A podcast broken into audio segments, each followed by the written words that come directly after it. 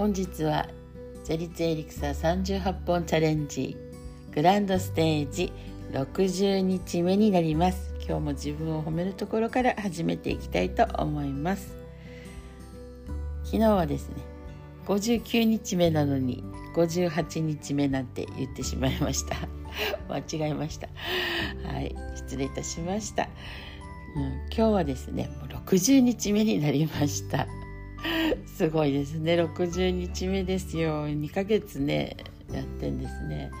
続いております。け、ね、継続は力なりこのままね続けていきたいなと思いますけども。このねエリクサーには本当に助けられているんですね。なのでエリクサーって本当素晴らしくて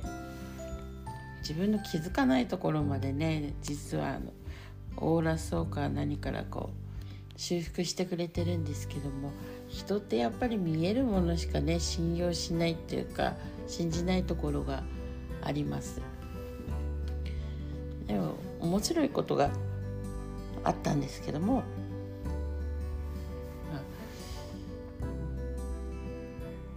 先日ね夫と出かけたんですけどねちょうど雪取り吉報医の方がねいいっていうところがあって。でずっとね夫は信じないって言ってたんですけどもね。ここ最近は本当にすごくそういうのを信じるようになりまして。まあ信じたのはなぜかっていうと、うん、まあ、私もはじめ私の周りの人もね結果が出たからなんですね。なんで実体験して目に見えること。本当にそこに行ってそうなったのかとかね。そういうのが何だろう現実的な人なんですけどもこの現実的な人と私みたくあんまりなんだろう現実的にこう捉えないというか言って言ったらなんかやってみようと思う人なんですけども言葉をやる前にまずちゃんと検証するっていうね こうなんで硬い人でもあるけども一つ一つねちゃんと石橋を渡る人で、なんか真逆な2人なんですけどもやる時には本当にね決断力の素晴らしい人なんですね。なのでもう実体験してまあそういう私の言う通りにねこうやるっていうのがすごい嫌いな人なんですけどもただ私が言ってることとまあ、有名な先生とかねテレビとかラジオで言ってたとかそれが一致した時行動に移すわけです。あのもう面白いんですけども何年も前から言ってんのにと思ってもしょうがないんですね。そうやってね信じるこう場所っていうかタイミングとかねそういうの違うんだろうからまあそれで一緒にね今があの木っぽいとかね歩ってるんですけども、まあ、本人がですねそれを言ったたんびに効果がね本当現れるわけです。で効果が現れるとね本当半端じゃない効果エネルギーがねあるのでなので本人はねもう何でしょう急にねキリスト教の家系なのに急にあの 私と一緒にね神社とか行ったりするわけですでしかもね産砂神社とかやっぱそういうとこね大事にしててそして自分のね好きな神社にこう行ったりとか。で昨日も面白かったのがですねこう血の輪くぐり、ね、そんなものなんか信じねえって言って。そして私がやってバカじゃないかって言われたんだけどもまあバカと言われるは何だろうが私だって信じることをするわけなので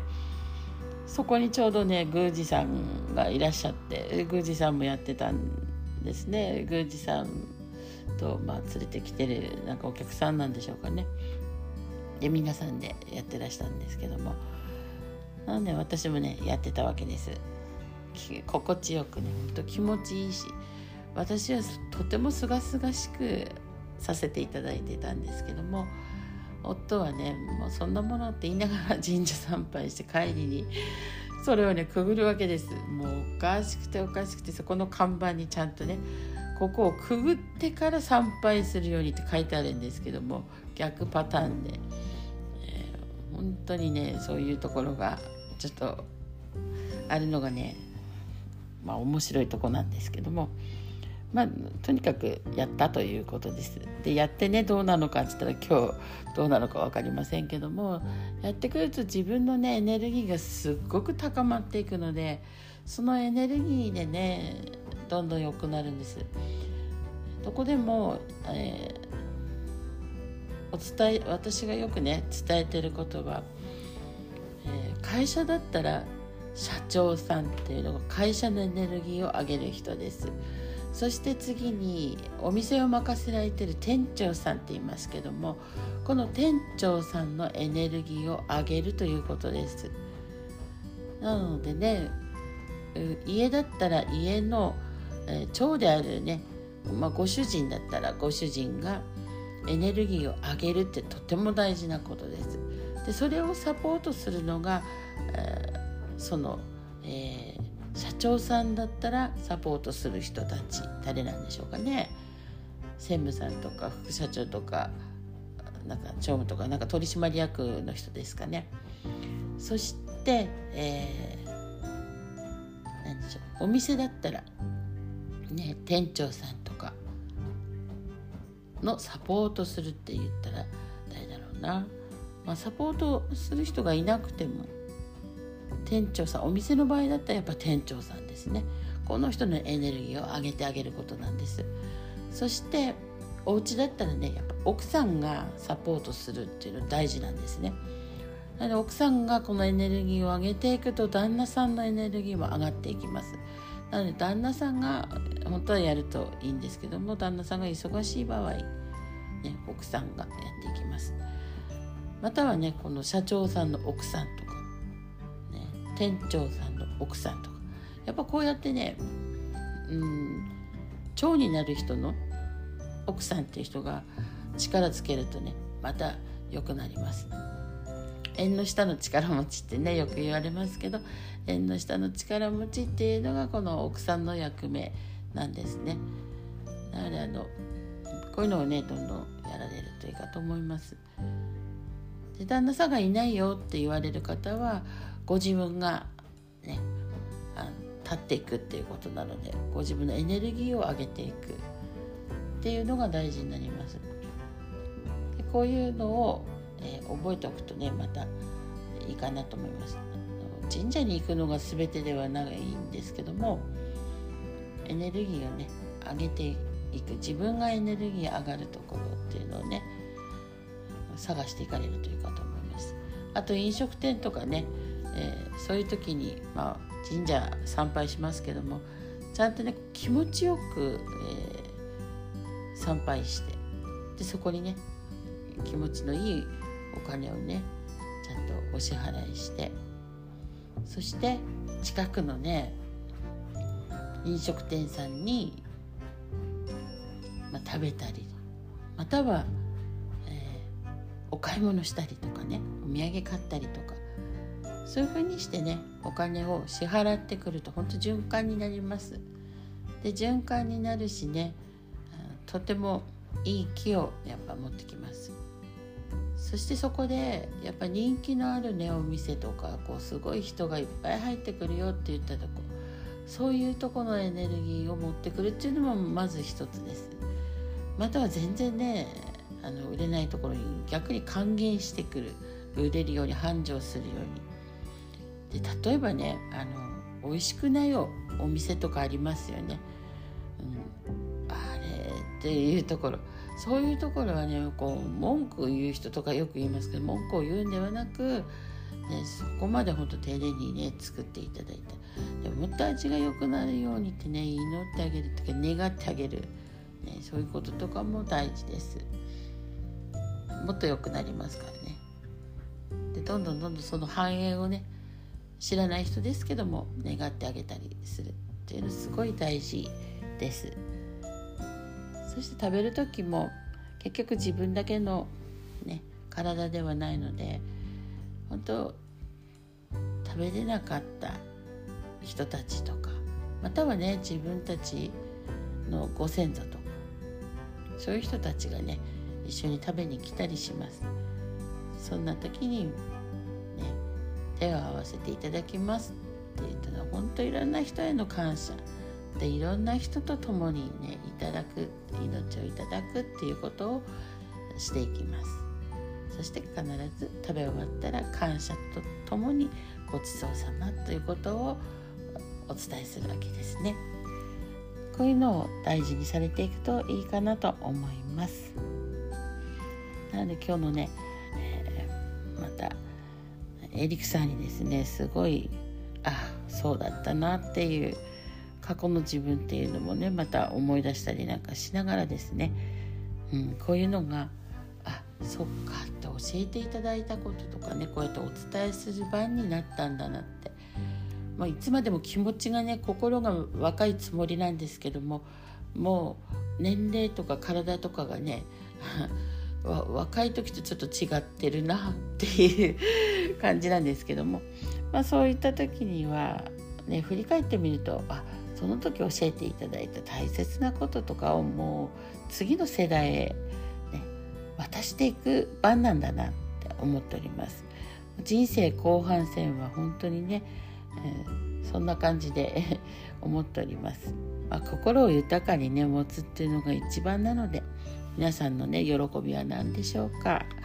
またね考えてみてください。それではちょっとね長くなりました。また、ね、お話を続けていきます。来ることにつと下界に降りたまま8年間何の報告もしてこない若彦のもとへ記事の泣き目を送ることが決まりました。そこで天照大神は記事の泣き目を呼び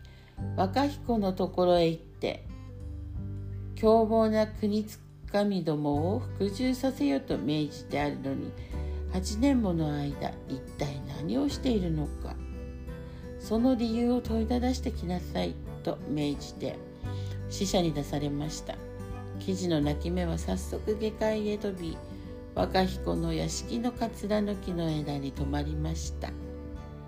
若彦小日川カノルイテ塩に七に押しているのか。けんけんと記事の泣き目は甲高く泣き天照大神の言葉をかくかくしかじかとつぶさに告げたのでございます。若彦は記事の言葉は理解できませんが心を探ることのできる霊能の強い女。雨のさぐめ。がそばで聞いておりこの鳥の鳴き声は不吉です。居殺してしまいなさい。と若彦の耳にささやいたのです。若彦はすぐにマカコ弓をビュンと引きました。矢は生地の泣き目の体を見事に貫きそのまま高天原まで一直線に上がっていきました。その頃高天原では天照大神と高木の神。高網結日の神のことを言いますね。が記事の泣き目の報告を待っていました。その目の前に矢が突き立ちました。高木の神は矢に血がついているのを見つけこの矢は若彦に授けた母親であると一同の神々に見せもしも若彦が私たちに忠実でこの矢を悪い神に向けていたのなら若彦に当たるな。もし無法の心があるのなら若彦に当たれと言って飛んできた時に開いた穴から下界めがけて突き返したのです。矢は明け方に流れ星のように猛スピードで落ちてきて寝ていた若彦の胸板にぐさりと深く突き刺さりました。敵がいた矢を言い返すと必ず当たるという帰り屋の言い伝えはこのことから始まったということでございます。それともう一つ行ったり来たりで帰ってこないということを記事の片使いと言います。さて愛しい夫の突然の死に妻の仕立てる姫を号泣してしまいました。泣き声は風とともに泣き響いて高浜原に残していった若彦の父や妻や子供たちにまで届きました。そして皆下界に降りてきて仕立てる姫と一緒になってさめざめと泣いたのです。葬儀の準備が始められました。まず死体を安置するもやが作られました。そしてカワセミの姿に変じて死者のお供えを作る役狩りの姿に変じて食べ物を持った器をうなだれて運ぶ役。詐欺の姿に変じてほうきを持って魂を吐き寄せる役。スズメの姿に変じて臼で米をつく役。生地の姿に変じて泣き女をする役。それぞれが与えられた役を演じて夜か八百夜の間大宴会を開いて遊び興じました。こうすると死者の霊魂が帰ってくると信じられていたのですがしかし鳥の姿に変装して遊び回るとは何とも変わった葬儀でございます。さてこの続きはまたこの次にということです。すごいですね。この頃からも葬儀というのがねあったんだなと思いますけども。その時にねこんななんで本当にね鳥の姿で、えこんなね役を決めて踊ったりね遊んだりするのかちょっと不思議ですね。うんまあ、こんな感じでよくね、まあ、今だとね「や」やとかなんか使わないのでね「いる」とかっていう話じゃないんですけども何でしょう私が受け止めたものはよくねブーメランのことを思い出すんですけどブーメランってね飛ばしてもちゃんと自分のとこにこう帰ってくるっていうのがありますけども、ね、言った言葉がよく返ってくるっていうのがあります。ね、なので今ね本当母の介護をしながらですね母がいろんなね、うん、思い思いのその時のこう時代の人に変わるんですけどもその時にですねされたこととか言われたことそういうのがねすっごい記憶にあるみたいでものすごく恨みつらみをねこう言ったりする時があるんです。でそんな言葉の中で一つねやっぱりこう言われた言葉があったんですけどもなんかそういう言葉はブーメランのようにね帰ってきてるなって子供の頃ね私もまあわ分からないけどもね母に向かって言った言葉とか、ね、今思ったら言われたら親としてきつかったこととかね言ってしまったことがたくさんあります。そういう言葉がね今ブーメランのように返ってきてます。ああ母をねこういうふうに傷つけたんだなとかあ母はこういうふうに思っていたんだなとか本当言葉ってねもう取り返しはつかないんですけどもあこんなことを言ってしまったんだなっていうのを今ね改めて母からねこう返ってきた言葉とか聞いてね咀嚼中でございます。ね、ぐっとくることがあるけどあこれももしかしたら私は言ったのかなとか母はまたね私ではなく誰かから言われた言葉をね言ってるんだなとかそういうのもあります。なんでそういうのがね本当今ブーメランのように帰ってきてます。なのでね母と話するとすごく呆れるような話もありますけども母がねかなりそうやって精神的に心にダメージを受けていたっていうのがすごくわかります。なのでああなんでこんなことばっかり言うんだろうこんなことも聞きたくないって思うんだけども聞いてくるとあ母のね今までのつらかった言葉なんだなとかねそういうのを感じます。なのでね本当あの日言った言葉とかねそういうのが返ってくるっていうのがブーメラン先ほどとね話の中にあるかなと思います。なので神様がねやっぱり良き言葉を使ってね祝福した方がいいっていうのありました。なのでねほんと言霊って大事だなって思うのとまあ大払いの言葉とかね神様に捧げる言葉とかあとは何でしょう最近だと、えー、カタカムナとかもそうですけどもね。そういうのをね唱えると何でいいかっていうと全部ね良い言葉。そして祝福の言葉なんですよね。どんどん祝福の言葉っていうのを出していく。